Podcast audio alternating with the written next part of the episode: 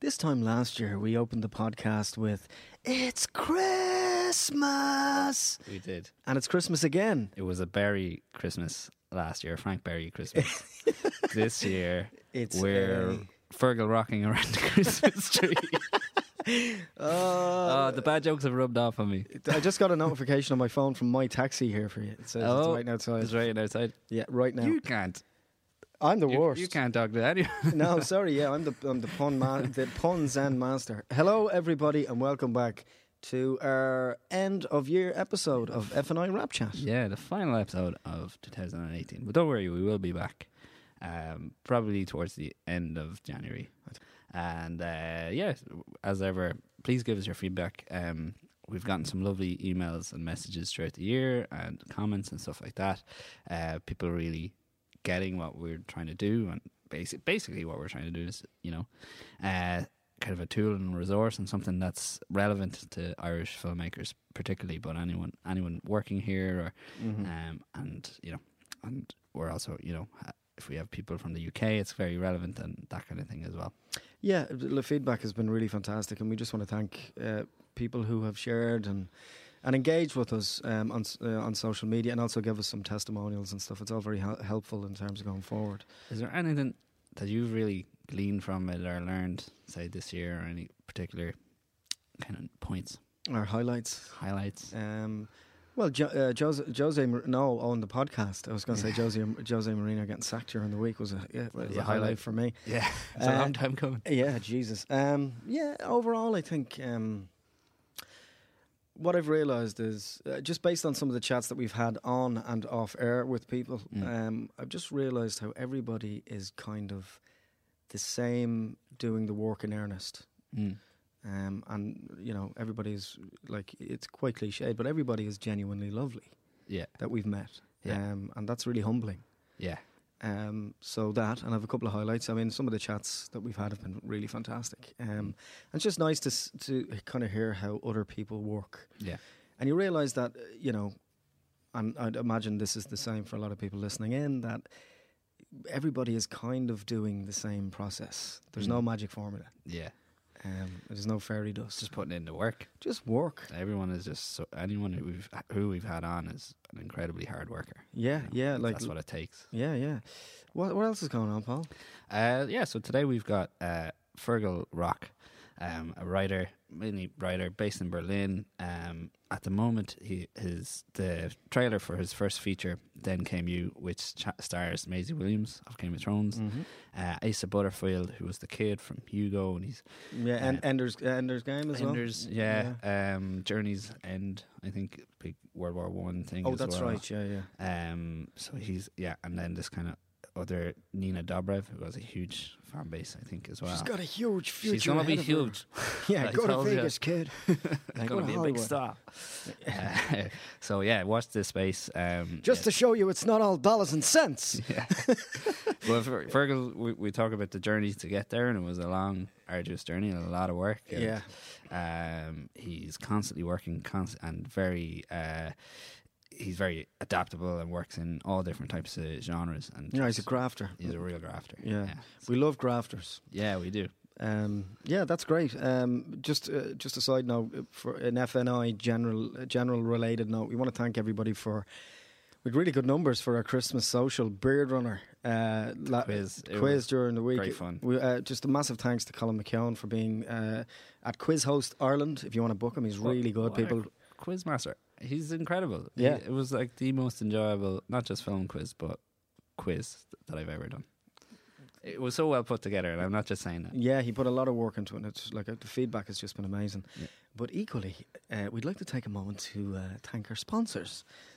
Just a massive shout out there to the Cork Film Festival, who've been very good to us, the Richard Harris Film Festival, the new Irish Film School, John Borman's new operation, who else? Wildcard Distribution were really kind to us as well, as were SoundSpeed, brand new recording company, film recording company, sound obviously recording company, Brown Bag Films, Film Equipment Hire, who are always very good to us at FNI, Camera Kit equally, the Galway Film Festival. Thanks so much for that. Element Pictures, and Maverick Films, and also our good pals at the Owl Head Stuff Podcast Network.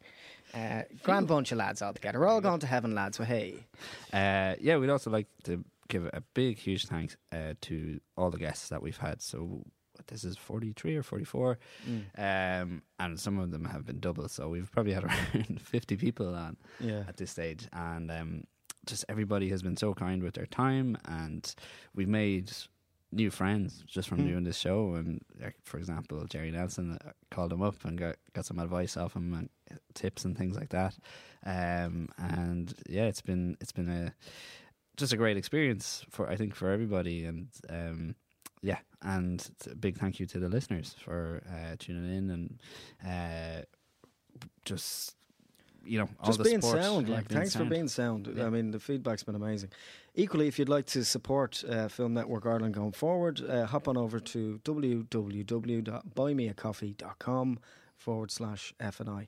We've lots of really interesting things happening in the new year, lots of classes, seminars, and hopefully some exciting things happening, which we shall reveal in the 19th. Yeah, very good. Merry Christmas. Merry Christmas. That we have crackers here. Will we pull a cracker? Yeah, yeah. Let's see what joke is in there. Oh, the Paulies won a cracker. Paul Butler Lennox won. Oh, I got a ring. Okay. Yeah, let us go out with one last bad joke. What's the joke there? Oh, yeah. I hope it's not like a batch from 1980 where it's like politically incorrect. You know, all these Chinese type jokes, and you're like, oh.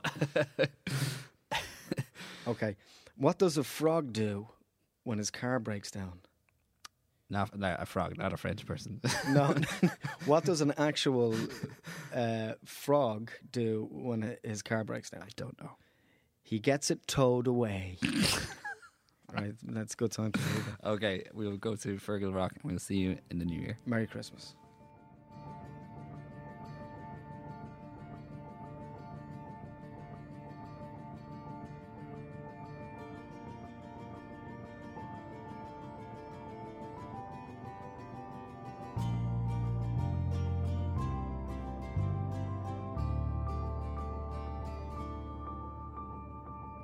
Hello.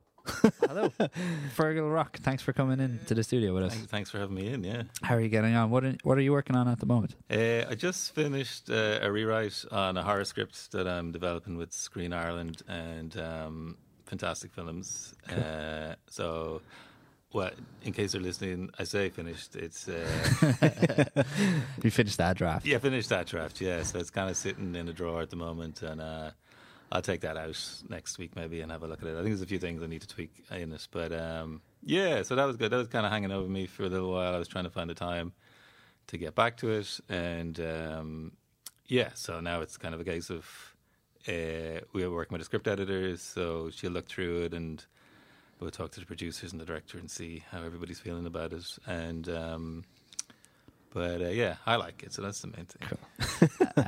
You're based in Berlin, but you kind of jump around a little bit. Could you tell us about that? Yeah, well, I left Dublin, I think, about 2 years ago, and kind of like, sort of by necessity in a way, in that I was living in a house for, I think, about 5 years, and the rent was really cheap. Mm-hmm. And then, of course, like a lot of people, the landlords wanted to move back in, and so then you're kind of faced. And when I was living there, I was renting.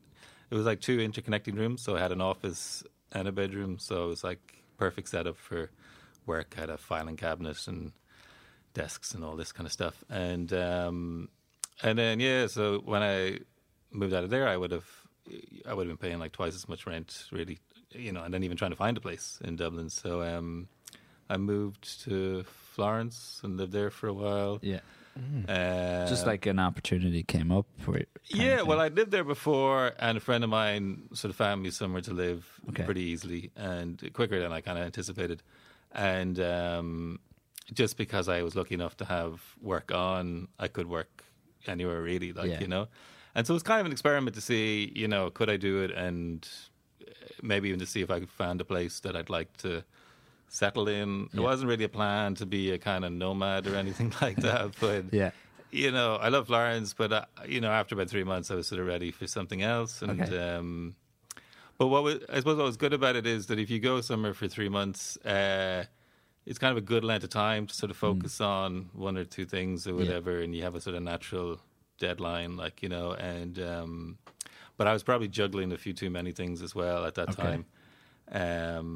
And then, yeah, then I was in Sicily for a bit, and I did Madrid, and Berlin was just kind of an accident, and I only went over for 2 months, and it's still sort of there. So you've been there the longest of all the places. It was the first place where I was like, I could really settle, settle here.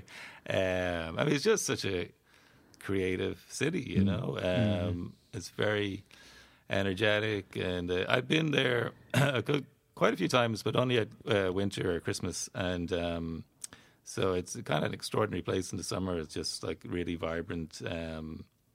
So I like, you know, parks, outdoor pools, people go to the lakes. It's just a nice work balance, life-work balance. Well, that's exactly what it is, you know. I think in most cities you're in, work is certainly the priority, you know. And like a lot of people just spend their time... You commute to work, you work there all day, you work till 7 or something, then you go home, like, you know, and that's your day gone. And in Berlin, they don't necessarily have those kind of, those big sort of office jobs aren't really there, you know. They're in other parts of Germany, so... I think I've only seen like one person in a suit in 5 months. I was kind of like, where are all the people in suits? And there's just... Because usually, like, there's that area, like, you know, you just haven't been there or whatever. And, but, yeah, it's just like a really... Like, I think if you're in any way creative, you just really kind of like the place. Like, you know, to me, it was a bit like if you, you know, somebody gives you a movie or a book to read and says, oh, I think you'll like that. And then you read it and it just feels like it was written for you. Like, it sort of feels like it's a city that was tailored to my sensibilities or any creative person's sensibilities. And then, you know, it's close enough that it's easy to get back if I need to come back for meetings or whatever. So and the language isn't really much of a barrier? No, well, I moved around. I lived in like 3 different areas now, and the first 2, it was just like, I was like, does anybody speak German here? It's just like constant English, really. But where I am now, it's much more, there's a lot more German being spoken. But I did German in school, so I can get by, like, you know, up into a point. Okay. But I mean... Zwei großes Bier, bitte. Yeah, einmal Bier. Yeah. You do your daily transactions easily enough. And they generally have a bit of English themselves. Yeah, I mean, like the majority of places would. Yeah. Like if you're anywhere central. Like I was living in Mitte and... Like, you wouldn't really hear German. Like, I had 2 coffee shops near me that I used to work in, and the first day I went in and ordered in my bad German, and the guy kind of served me in his bad German, and he was Australian. Like, all right, well, why are we speaking German? Stop the charade! And for some reason, all the baristas are Australian in Berlin. Like, there's a lot of Australians in there, in the city, and... And the other Irish creatives? Yeah, although weirdly, I keep sort of missing that. There was a thing called Craw Festival there in June, which I went to for a little while, but I had friends coming in that weekend, and so I missed kind of a lot of it. But that was like Irish theatre. They showed Cardboard Gangsters there. John Connors was over for it. And then there's a Shebeen... Flick, which is the Irish Film Festival in Berlin. Cool. They were screening films, and there was a lot of music. It was in a really, really cool venue. And so that was on... There was another kind of event for them on, I think, on Saturday, and I was back here. So I just keep missing the... But there's a lot of Irish creatives there. Yeah. I just haven't met too many of them. I have like 5 or 6 friends, musicians. Everybody seems to know them. So I'm just waiting to kind of get in on this loop, you know. Or you do meet people, and then it's just like, almost like your first week in college, you just don't see them again kind of thing. You know. But and then there's just so much... happening, like it's so diverse, the city, everybody's spread out. I'd say it's actually a nightmare trying to put on an event because you're competing with so much stuff, you know. But there are a lot of especially musicians, a lot of Irish musicians over there. Just because it's affordable? And I think so, yeah. And especially more so in previous years. I think it is getting a little bit more expensive. Yeah. There's a big culture there, I guess, a bit like New York in terms of subletting apartments. So it's a little transient in that you might get a place for 2 months or 3 months or possibly, 6 or 7 months or whatever. But you could end up just sort of moving around, just like going from sublet to sublet. But it's cheap. The cost of living is cheaper and rent is certainly cheaper than here now. You know, I mean, I think a lot of people we're just priced out of Dublin. But also the fact that you can live there and work and still have time to work on your own, whatever it is you're pursuing creatively, you know? Yeah. Whereas here you would just be working to pay the rent. Yeah. You'd be exhausted. You wouldn't have time to do anything, you know? And is it an advantage to your writing being away? It's hard to know, really, because I'm pretty focused, like, work-wise. And I had, when I was living in Dublin for those 5 years anyway, I had a great setup where I was almost working too much in a weird way. Like, because even when you're freelance, you're working from home anyway. But because I had that sort of office setup, it was just like get up in the morning, sit down, and then you're at work, you know? And I used to say it was like I worked from home, but then it kind of felt like living in my office after a while, you know. Yeah. So part of going away was kind of to try and kind of get that work-life balance a little bit better. And then, I guess like the summer was almost, I wouldn't say a complete write-off, but it was so hot. It was kind of hard just to stay indoors and write. And it was a particularly hot summer. It was really, I was like, hitting 30 degrees, or over 30 degrees most days, and maybe if the project was going well, that wouldn't have been too bad. But it was just, if you're not in it, it's just sort of like, oh, what am I doing? Like, you know, wasting my day, and there's so much to see and explore or whatever. So, so I was probably a bit frustrated for those first few months. But at the same time, you're, there's writing when you're sitting down and actually creating pages, and there's writing when you're just wandering around, letting things settle in your head, kind of thing. So, and kind of the stuff that I'm doing now, I think I probably needed that kind of. I wouldn't even call it a rest period because I was sort of chipping away at it. But now, like in September, in my head, I just kind of went, "All right, September, this is all going to kick in, and it'll start getting good." Then I don't know why I believed that, but it did. It worked out that way. So September was all work really, and So I guess it's. I wouldn't say there's less distractions because there's just so much other stuff to do there. So, but it is. I think what is good about it is that maybe when I was working here, you just kind of be consumed a bit with work and you weren't looking around to see like there would be a gig on or whatever, and you wouldn't even know about it until the next day or whatever. And so now I'm just kind of like, all right, I'll work these hours, and then this is kind of my time, like you know. So. And I think it gives you, you have space, I think is what it is. Like, I don't know that it would suit everybody, but, it seems to work for me, you know, I like it. And you're constantly sort of, stimulated because you're meeting new people, seeing new things all the time, you know, and I think probably where it's good is that I probably have ideas for other stuff now that I'm not even kind of conscious of yet, but because I know I have one thing anyway that I want to start soon. That's an idea from Madrid, but it's kind of only now where I'm like, oh, okay, now I know what that is, you know. Yeah. And, and it's probably like a change is as good as a rest, and you're sparking new ideas. I think so. It keeps you on your toes, you know. Yeah. And you're just kind of seeing. I think on some level you're responding to the world around you a little bit, like, you know, and you're just picking up kind of ideas and bits and pieces all the time. Different perspectives as well. Different perspectives, exactly, yeah. And I mean, I I'd recommend it if you can figure out how to do it. Yeah. Yeah, if you want to spend less money generally and have a better quality of life, don't be here. Yeah, yeah, yeah. Don't have kids. Just don't have any attachments. Yeah.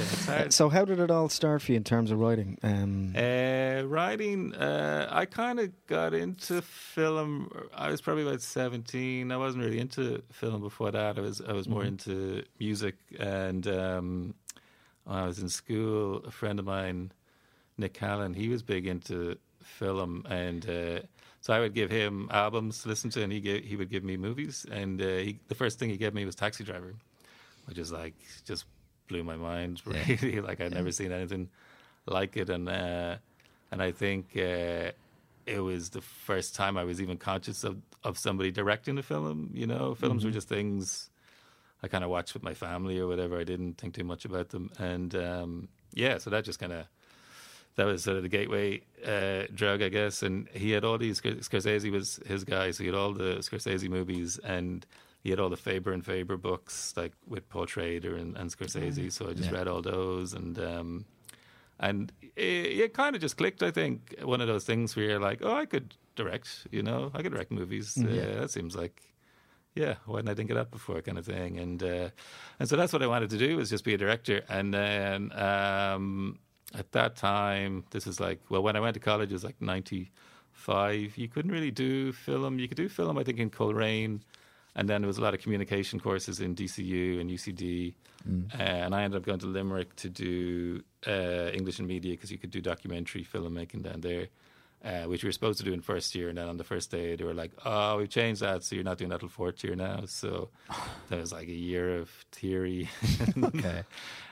all this boring stuff. But we did film studies in that, and that's when I first saw the French New Wave films, and then the gap between going to college and or finishing school and college, the BBC did this thing for the 100 years of cinema, where they would show, they programmed 100 films and showed them across the year on BBC One and BBC Two. And that was sort of my film studies education. Every week I would just get the TV guide and highlights. Yeah. And I just watched everything, and I wish I was still like that, where I was open to everything. Now I'm just so jaded. I was you're on Netflix going, I don't want to watch that, but then I was just so open and...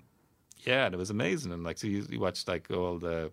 One week was Bringing Up Baby and The Philadelphia Story. Then it was, Raise the Red Lantern. Or it was just an incredible amount of different films. And so, yeah, then at a certain point, I guess I realized I didn't know anybody at all involved in film. I didn't know any writers. And if I was going to direct something, I'd probably have to write it myself. And that was really when I started writing. And I wrote a short script in college in the BA.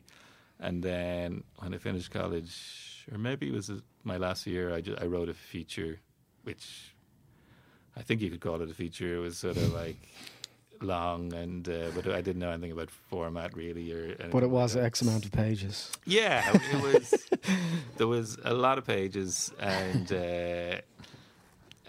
so that was, and sort of once, even it wasn't properly formatted or whatever, and it wasn't very good, I still did it. I got to the end of it, and that's a big thing, just to even have done that, because then the next time it's not as scary. Yeah, that's a milestone. Yeah. I can do that, so at the very least I can get to that point. That's it. You hit the mark, and then you go again, kind of thing. And so then I just I quite liked it, and I just sort of got into it, where I was writing features. Really, before I even wrote short scripts properly, and then I did the MA and DIT in film theory and production, which took me 3 years to get into because they kept turning me down. And where was that? Sorry, in Andrew Street, DIT in Andrew Street, right. Which was great. I really enjoyed that, and then so you met like-minded people there, and. Are you working other jobs? Yeah, I was working in...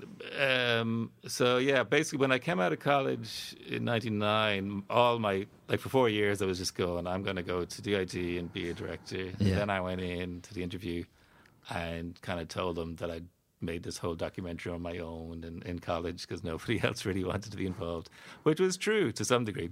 But I think they thought, oh, here's this guy who just thinks he's going to do... Like, they were kind of like, oh, film's really collaborative. We want people who will work well together. Yeah. So I didn't get it. And then the next year I got interviewed again and I did the exact opposite and said, oh, I'm a real team player, you know, I just want to work with other people. And still didn't get it. So and then I got in on the third time. But in the meantime, I'd gone to... It was kind of crushing in a way because that, like, I was just geared to this and I didn't really have a backup plan or anything, and I ended up going to Galway because a lot of people were going there from college, and worked in the pound shop on Maingard Street there in Christmas season. And woo! Shout out to the pound shop. Yeah, no more. It's gone now. Yeah, sad to see it go. But still, I think I still have the jumper somewhere. Yeah, so that was pretty miserable. And then I worked in Extravision for like 2 days, and then decided I was done with Galway and moved to Dublin. I was just doing tally sales. Like, I was in Aircom working in tally sales, which actually turned into an okay job because. Well, I won't get into that, but it was financially it wasn't actually the worst job to have at the time. And yeah, so then when I went and did the masters, I switched to part time. I did evening work in Aircom and did the masters during the day, which was a little tough at the start, just because a lot of the people in the course were straight out of college, and so, you know, they, like most colleges, you just hang out and get to know each other after college. And I was going to work to try and sell broadband to people who didn't want broadband, like, you know, so which is a pretty new concept at the time as well. Yeah, no, we didn't even know what we were selling, to be honest with you. The people didn't even know really what the internet was, like, you know. Really, although I think I did get one guy once who was way ahead of the curve in terms of he knew all about this. Like, it was called ISDN at that time. Right, we didn't even call it broadband, and we were trying to sell this thing, and he was like, you're trying to sell me this thing that in America is like, you know, 10 times as fast already or whatever. And all we had was like, well, whatever was on the screen, which you weren't to like deviate from. So lost that sale anyway. But I did sell Gay Byrne Sky Digital when I worked there. There you go. Cool. And I kept his home phone number for a while, but I deleted it. Cause, okay, lovely. So yeah, kind of. And then that call centre that everybody worked in, the Katie Centre. I wonder if that's still going on. Yeah, just off Jervis Street. Yeah, a friend of mine worked there. Yeah. So I was in there as well during the masters. Maybe it was that summer I went in there, and that place was weird. They bring you around and they're like, "Oh, this is the guy from the Redneck Manifesto. He does the accounts." No way. I think it was Redneck Manifesto, but it was all kind of creative people, because it was, you could sort of pick your hours a little bit, I think. But it was pretty, like, tally sales is horrible. Like, you know, it just really grinds you down. And but then, so after the masters, I think, like, within that year, I just knew I liked editing a lot, and I liked production design, but I knew I kind of didn't want to do camera stuff, and I just knew I want to just focus on writing. And where DIT and Andrew Street is, the Dole office is across the road, so they just kind of give you your masters and go, here, go in there. Over there. And they look exchange it over there for. Yeah. So yeah, signed on, and kind of sort of thought of that as my salary, I suppose, for working, like, you know, for writing, like, you know, and just kind of. We've all been there for. Yeah.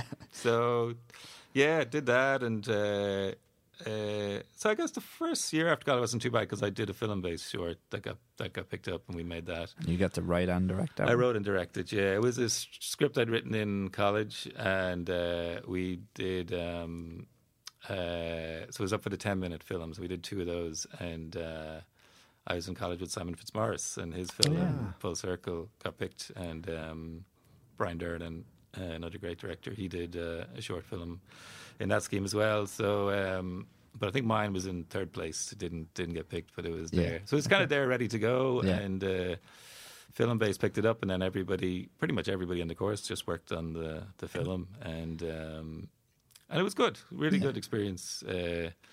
Didn't do huge business or anything afterwards. It's kind of that thing when you get your first Film Base, you're looking at was, I think it was Daniel O'Hara's film Yumming's Anim Dum, maybe it was around. There's always one of these films that's just, and Full Circle as well, yeah. You're just like, chuck off. Yeah, and you're like, okay, now's my time, and then, you know, Tumbleweeds, sort of stuff. Like, have you gotten to see It's Not Yet Dark yet? I did, I saw it, Weird watching it, I'd say, yeah. Actually, recognise the time and all that. Yeah, there's photos of, like, Orla Russell Conway, who shot Full Circle, and she shot my short film, Henry and Sunny. She's in this photo of her on the set in there. And yeah, a lot of the early stuff really... It was that era, you know, a lot of the photos, and God, I mean, it's a pretty harrowing film, it was beautifully done. Yeah, no, it's a lovely film. It's a great kind of testament to him, and and you know, he left a legacy of work behind him, like you know, which isn't, I mean, I wouldn't make light of it in any way, but he had that. Kind of stubbornness, even when I knew him, like you know, he was. You could tell even on day one in the Masters, like he was going to get out of there with a film. It was going to happen anyway. Yeah. He was really, really focused, and he was a great writer. Yeah. I kind of saw him as my competition at the time. Like, you know, because we were both. Everybody else was sort of doing. You know, some people wanted to direct, or other people were interested in doing the crew side of things. But I think me and him maybe we were the only two. And maybe Brian, I suppose, as well. We're like really auteur type. I wouldn't say auteurs. Well, you could say that. Yeah. No, you but writer directors. You know, right, really pushing that angle. And Brian Dernan, to be fair, he was going for that as well. So and then and weirdly, then I was up for Film and Bass, I think in 2006, and I was up against Simon, and that was The Sound of People. Okay. And he got picked and I didn't get picked again. So. Right. But that's a good film too. So I think I texted him before and wished him luck and said, I like your title. And he said he liked my title. So that was probably last time. Yeah. You know, maybe last time I was in touch with him. Yeah. Wow. So. Yeah. Did it take you long to find your voice as a writer? Yeah, it did. Kind of because I was obsessed with Hal Hartley, who's this New York filmmaker who was big in the 90s. And so I first saw him when I was still in school. They showed it on Channel 4 when Channel 4 was still good. It was a film called Trust. And it was incredible. I just like... A bit like Taxi Driver, then the next one was really Trust, and just fell in love with his films. And but he has a very specific style. The dialogue is very almost elliptical. It's always kind of turning around on itself, and then he choreographs a lot. So the characters are they're always in motion, and then he kind of shoots an interesting way. He was very, very influenced by French New Wave and Godard in particular, but I hadn't seen those films at that point, so it was all really new to me. And then later I saw, like, Godard, and I was like, oh, hang on a minute, this looks familiar, you know? Right. So he was... but yeah, so all my early stuff just sounded like his stuff. Like, really? You know, and he had all his kind of male characters just wear, like, dark black suits and smoke and drink black coffee. And walk around with, like, I don't know, always constantly reading, you know. Like, it's so weird, like, just to see a film of somebody reading, like, in a scene. Yeah. Like, Jim Jarmusch does it all the time as well. But, so all my early stuff was just, like, dudes in black suits smoking and drinking black coffee. Right. And so, it took me a while to kind of get that out of my system, I suppose. And then all the early features, they were just sort of like versions of other films that I liked. That, you know, this is kind of... I had one that was a bit like Go, and I had one that was like kind of Lantana or something like that. But I remember even Paul Thomas Anderson said it, like, about Punch Drunk Love was the first film he wrote that felt like it was his film and not sort of... An ode in some way to the films that he loved, you know. Mm-hmm. What was the first project that you can look back on with that kind of?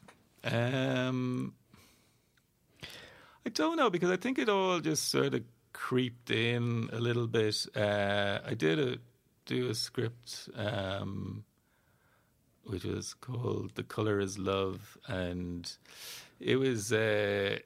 I guess, it was kind of romantic and it had a sort of melancholy quality to it, and they were kind of like, they sort of became my hallmarks a little bit, yeah. And but I think now my stuff has maybe changed again, like where it's the huge.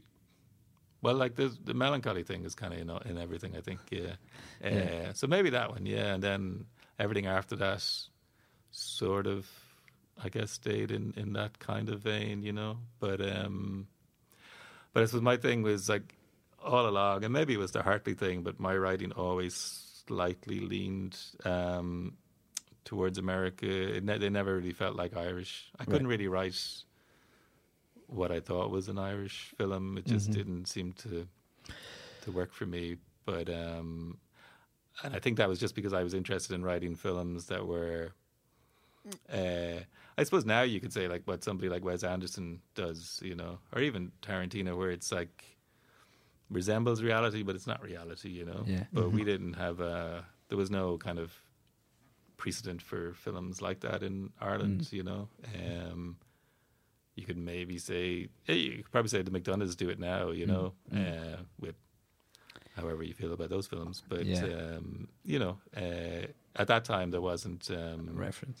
No, and then I think when people read the scripts, also, like, you're kind of an unproven writer and you're sending something in that's different and probably not as clear on the page as you think it is, Yeah. So, yeah, probably, that kind of, I would think, went against me.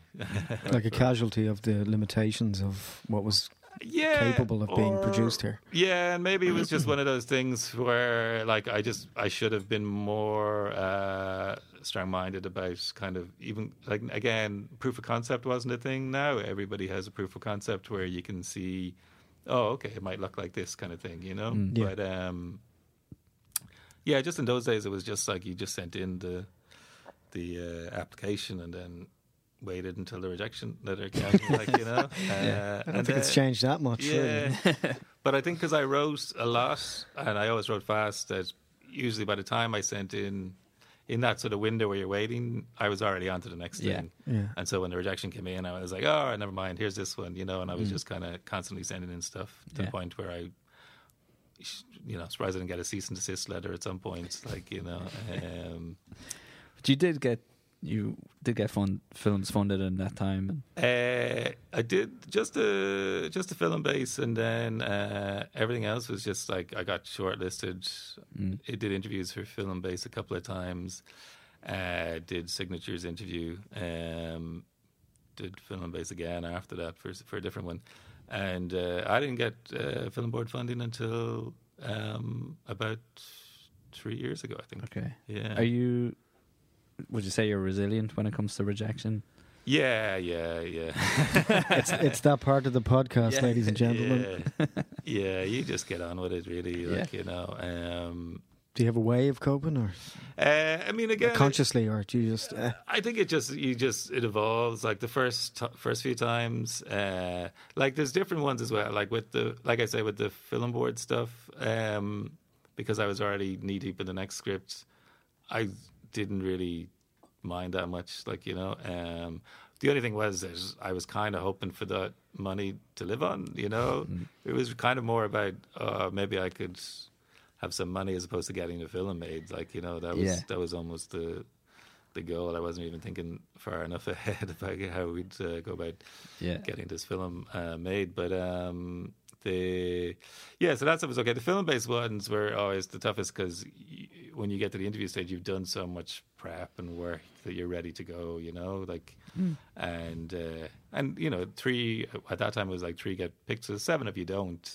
It's they're just the odds, but it was more that kind of you were so close, and then in a weird way it almost felt like that project was kind of dead because they didn't really want you to, like, if you didn't get picked that time, because often it was the same panel, and I never applied for Galway and Cork, but often it was the same panel, it was just that kind of like that bullseye moment where it's like here's what you could have won kind of thing, and sometimes that's a marker if you get a rejection and you're kind of you're like not that bothered, or that project that kind of dies, it's kind of a sign. Sometimes you get the rejection, well, I'm going to make this anyway. Yeah, actually, well, weirdly, that's how I kind of got back into filmmaking, because at one point I was working, I had a CE scheme job in the RDS library, and then I ended up staying on there and doing kind of digital archive work with them. So I think I was probably there for about 5 years, and sort of like within that 5 years, it was sort of like started, I was still writing, and then eventually it was kind of like not really writing that much. Well, I was probably writing, but I just wasn't submitting stuff, you know. Mm-hmm. And I remember there was one film base when I was up for, in the RDS library, they're lovely in there, but everybody who goes in is kind of retired people who just like the chat or whatever, like, you know. Yeah. And they were great. Like, I had a great time in there. Yeah. But I foolishly told everybody that I was up for this award or whatever, like, right, this funding thing.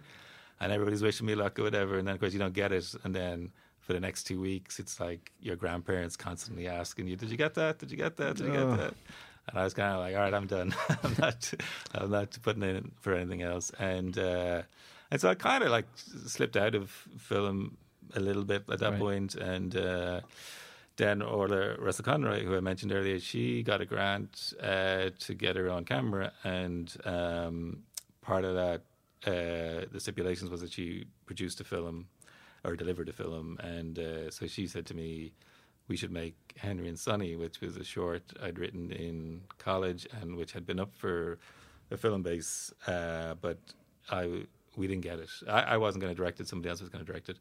And so I thought, oh, okay, let's... Well, I didn't. First I thought, there's no way we can do this for no money kind of thing, like, you know. But then that's what we ended up doing, and it was a great experience. And why did I bring that up? Sorry.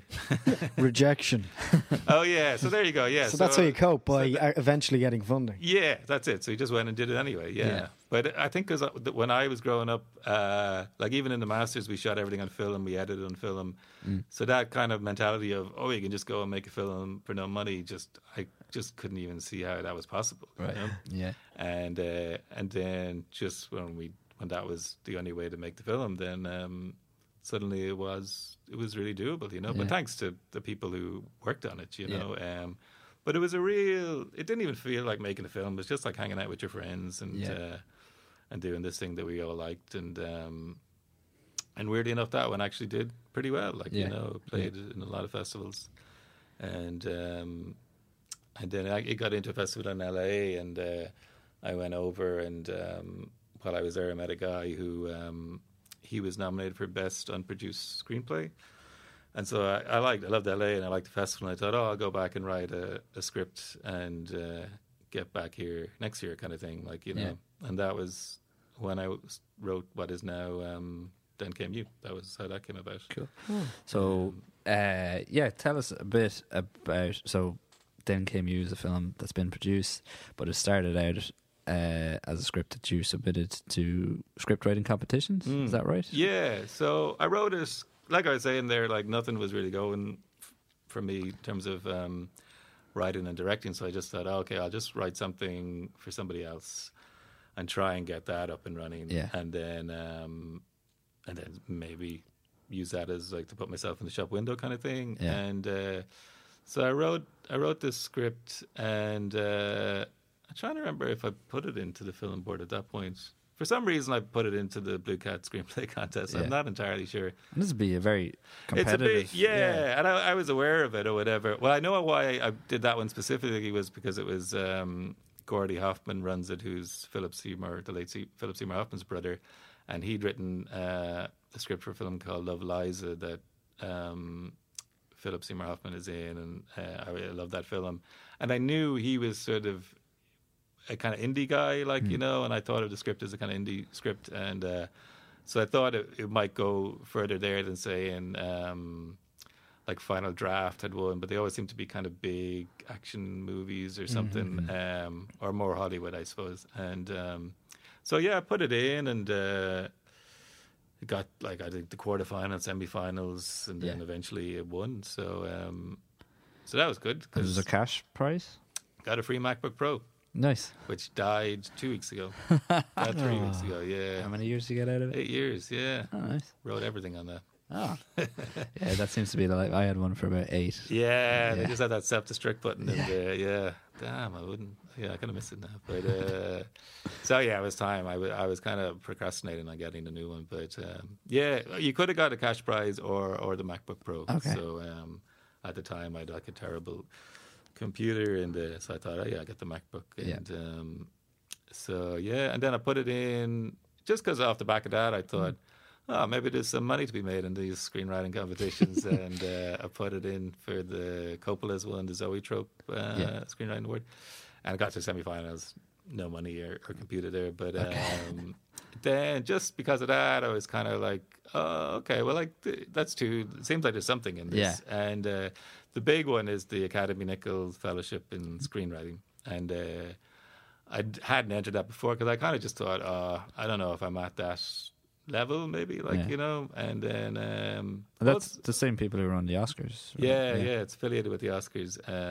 And also at the back of my head, I just knew, even though the script had won the Blue Cat and was in the same final, I just knew it wasn't quite like I knew it could be better, you know. But I didn't really want to do anything on it, so I put it in for the nickel and I got to the semi-finals off the back of that.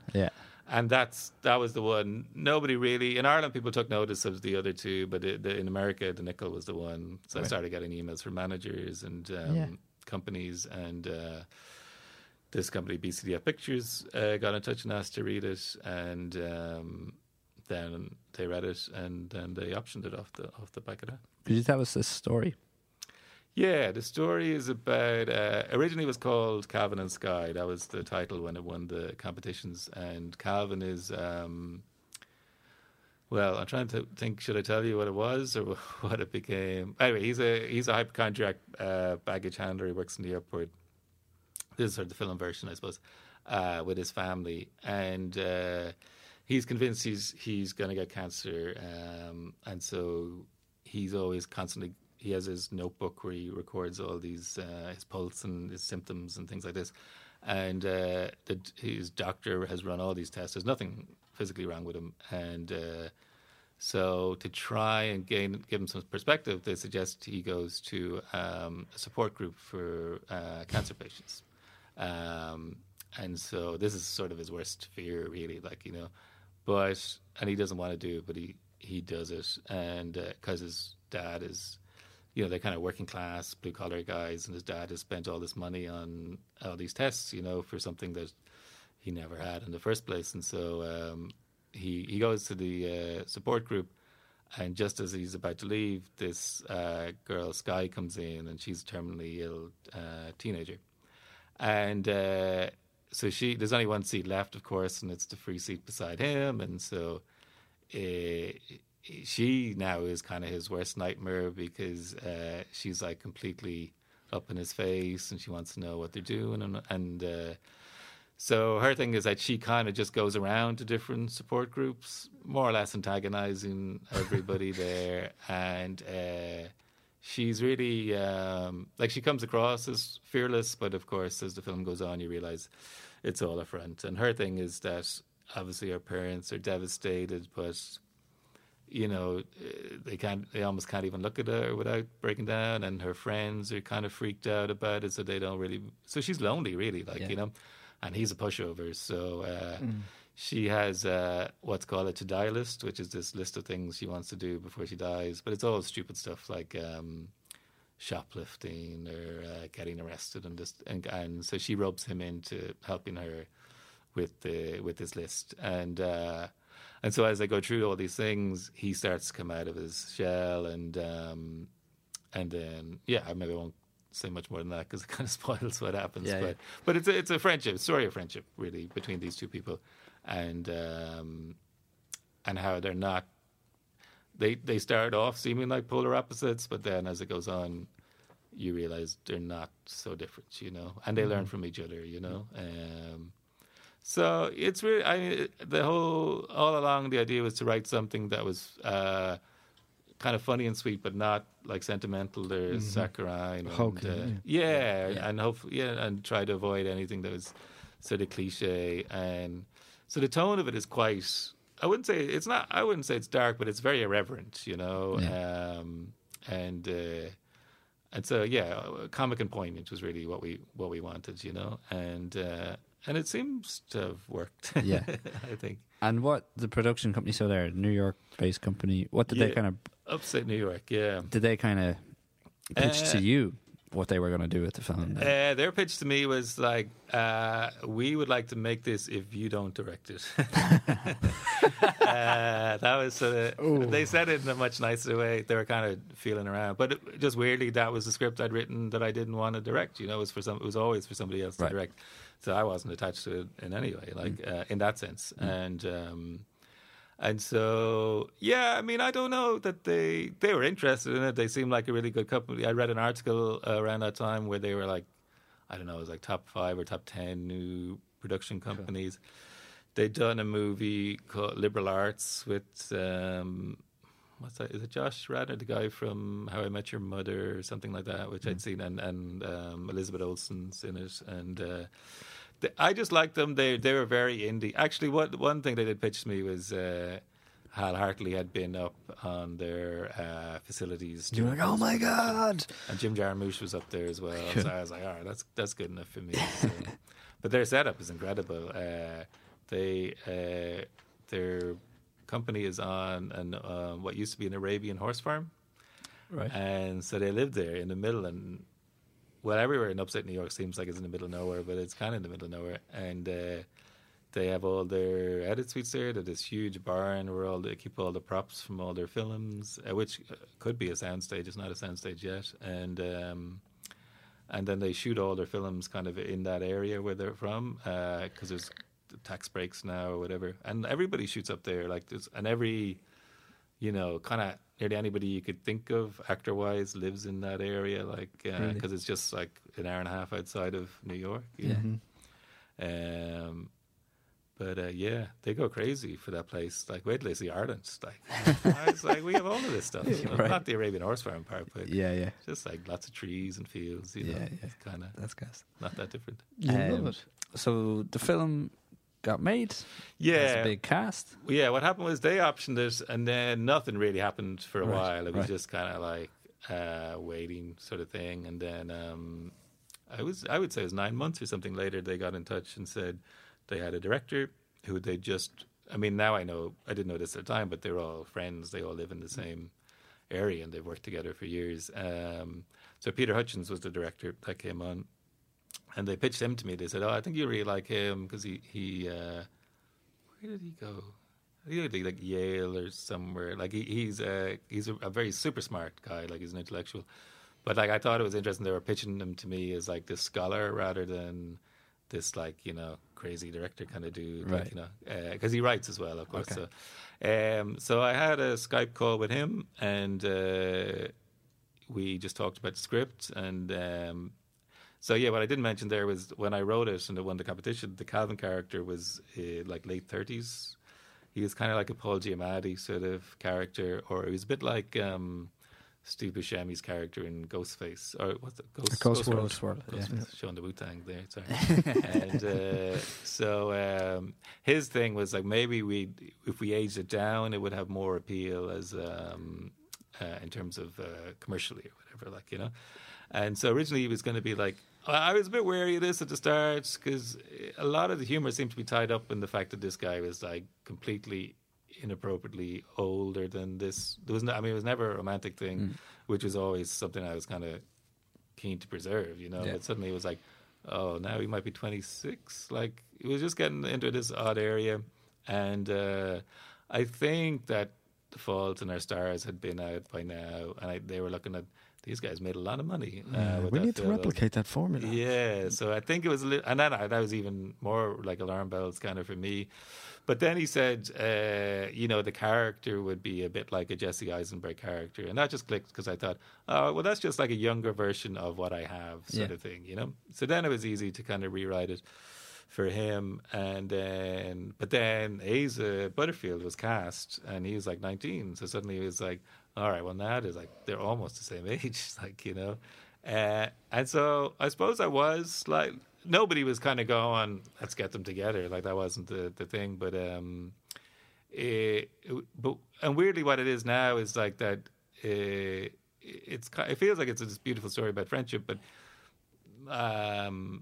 maybe if things were different, their story would be different. You know what I mean?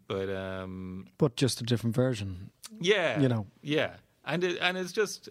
But he is kind of like an older brother, and you find something out to her about his backstory in the film, and it sort of makes a lot of sense. And he's older than his years. And we messed his hair up a bit, so he looks older.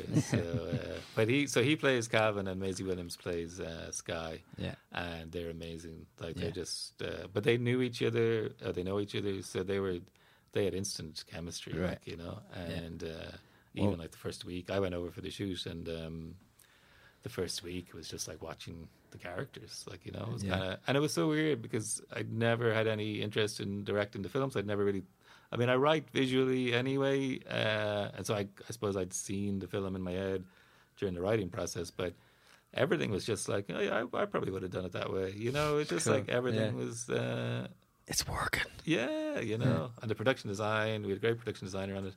Everything just made complete sense to me, you know. That's great. And up until like the shoot, because at one point it was going to be in South Africa for tax reasons. They were going to shoot there because their money would go further, and so I had to go and rewrite the script for South Africa, even though nobody flew me out to South Africa to see what that was like. But so we did that. And, the accents. Right. Hello, mate. But it was weird because you couldn't change. Like anything really, there was only like these tiny places in the script where you could even reference, you know, but you kind of wanted to feel like it wasn't just shot there for tax reasons. You were trying to figure out a way to make it, to bed it down there and explain why these people were there in the first place. And I did loads of work on that, which at the time felt like kind of microsurgery or whatever. Like, and then it was like, oh, it's fine, we're going to do it in New York after all. And I was like, all right. Great, nobody's going to read that stuff now. So, but anyway, I was happier that it was in New York, you know. Yeah. But now, if you ever go to South Africa, you know the culture. I know all the research now, and I've seen pictures. So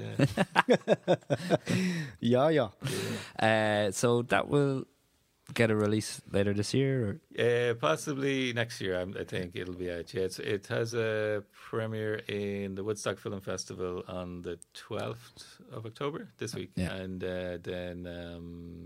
I think it's shown twice at that, and then it'll be out at some point. Cool. Yeah, let us know. Sure. So what are you working on at the moment? I'm doing a book adaptation, which I can't really say too much about, but that was mainly why I went to Berlin, was to work on that, and I got like about halfway through it, and it wasn't really working. I wasn't quite sure why, and so I kind of stepped away from it, and then sort of went on to the horror script. And now I've kind of figured out what's wrong with the book, so I'm going back to that. So I'm just going to try and get that done as soon as I can. And then I'm co-writing the script with Michael Kinnairns, which is in development with the Screen Ireland as well. And so he'll direct. And for Michael to direct. So we're just trying to coordinate schedules because he's really busy as well. Yeah. What genre would you put that in there? I think we were calling it... psychological thriller.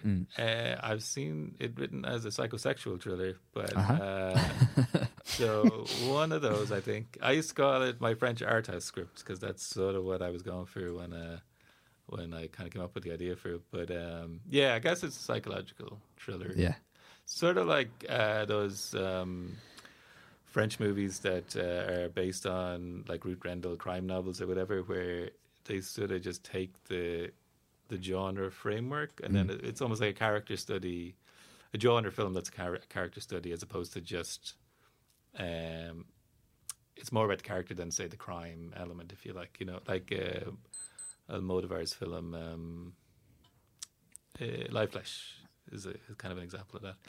And so that it's in that kind of realm. When you get a script, when it's going through the development process with Screen Ireland, it's kind of drafts, and then is there a point where it's kind of reviewed and we're going to take this to production? Or I haven't got to that point yet. Okay. But, I think that's getting close. Right. And does it come to a point where it's going to be a yes or no kind of thing? I think so. Right. Yeah, I think so. So, yeah, and it's tricky because when we went in, the two projects I had originated with Rory Gilmartin, who was in there as a project manager, and now he's since left, and so we're working with a new project manager, and there was a big kind of window there in the transition phase where they were just trying to get up to speed. So, you know, and they're across all these different projects, so there was just a little bit of lag in between. You know, and then you're almost, you're not starting from scratch, but you're just trying to, it's just that you have somebody who cares about the project and is passionate about it. And then Dad's gone away. Yeah, they're gone. And so you're just kind of pitching yourself back to the new project manager. But the project manager on both mine is excellent. So great. And seems to be receptive to them. So yeah, I don't know, to be honest, how those decisions are made. Like, is it based on the project or the slate of projects that are there at that time, you know, at that stage? So we'll have to see, and do things like seeing who you can attach. Do they come into cast it? Helps, I think. Cast, yeah. So if you have, I mean, I think if you get somebody, can't even think who, but if you get like somebody really good, it's kind of like, oh yeah, of course you would make that film. Yeah. Oh, Paul fishing for the people who are really attached there. He's like, and if you get a name, I've no excuses for you on that. Yeah, he's too wide.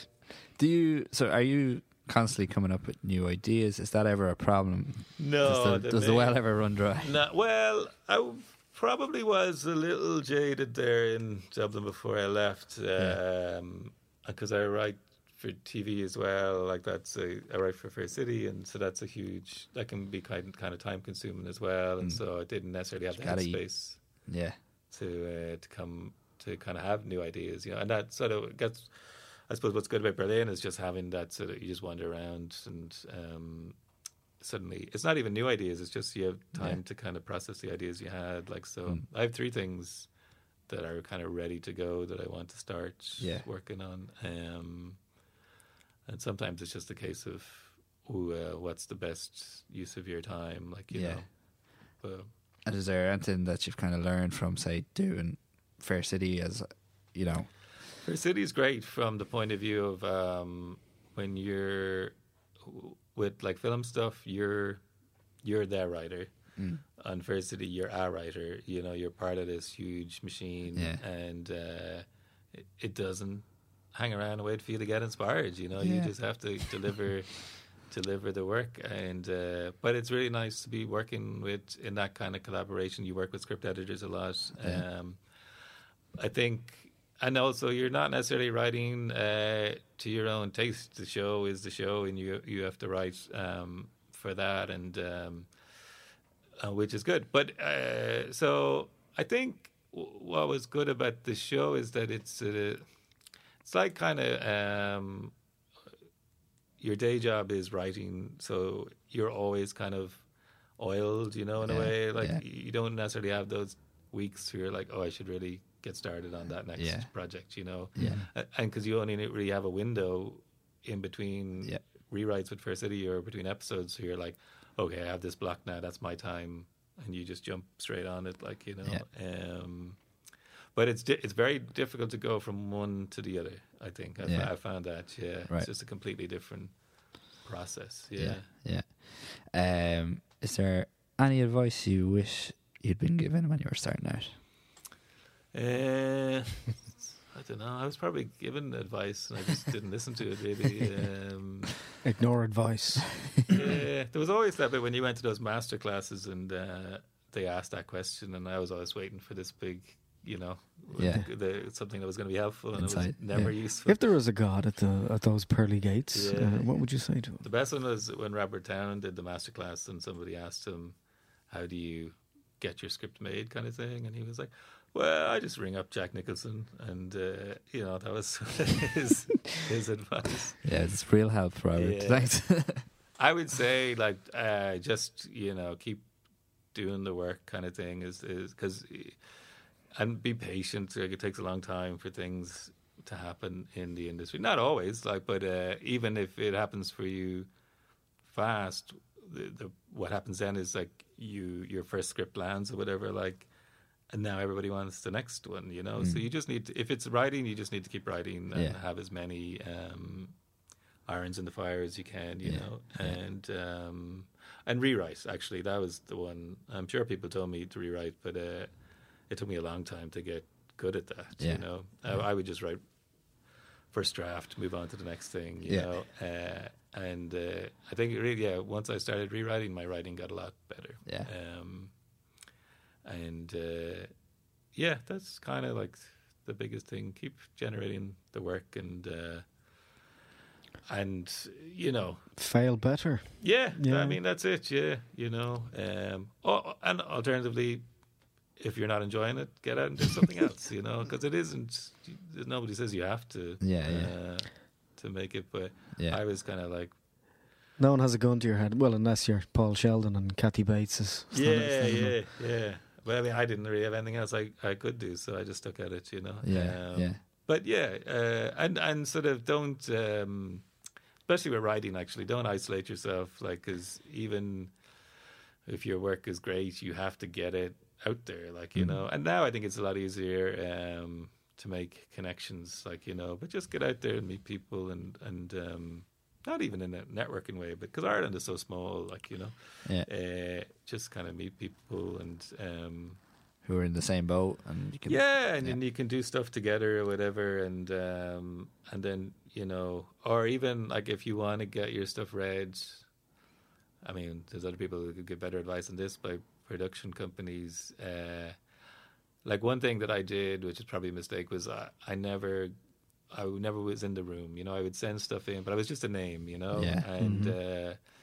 I think if I'd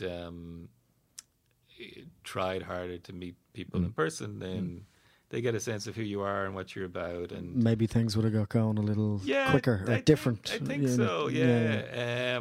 Or, you know, maybe you can just explain the thing to them, because maybe it's just not coming off on the page the way you think it is or whatever, And then you're a person.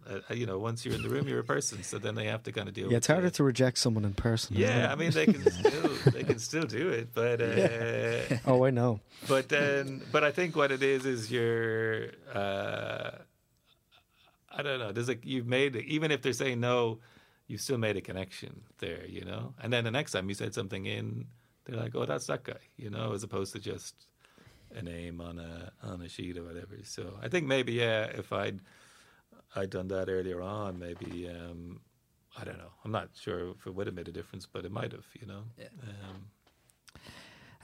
Cool. Well, thanks very much for coming in. We really appreciate it. Yeah. So best of luck with all your projects. Yeah, continued success. Thanks very much. Thanks for having me.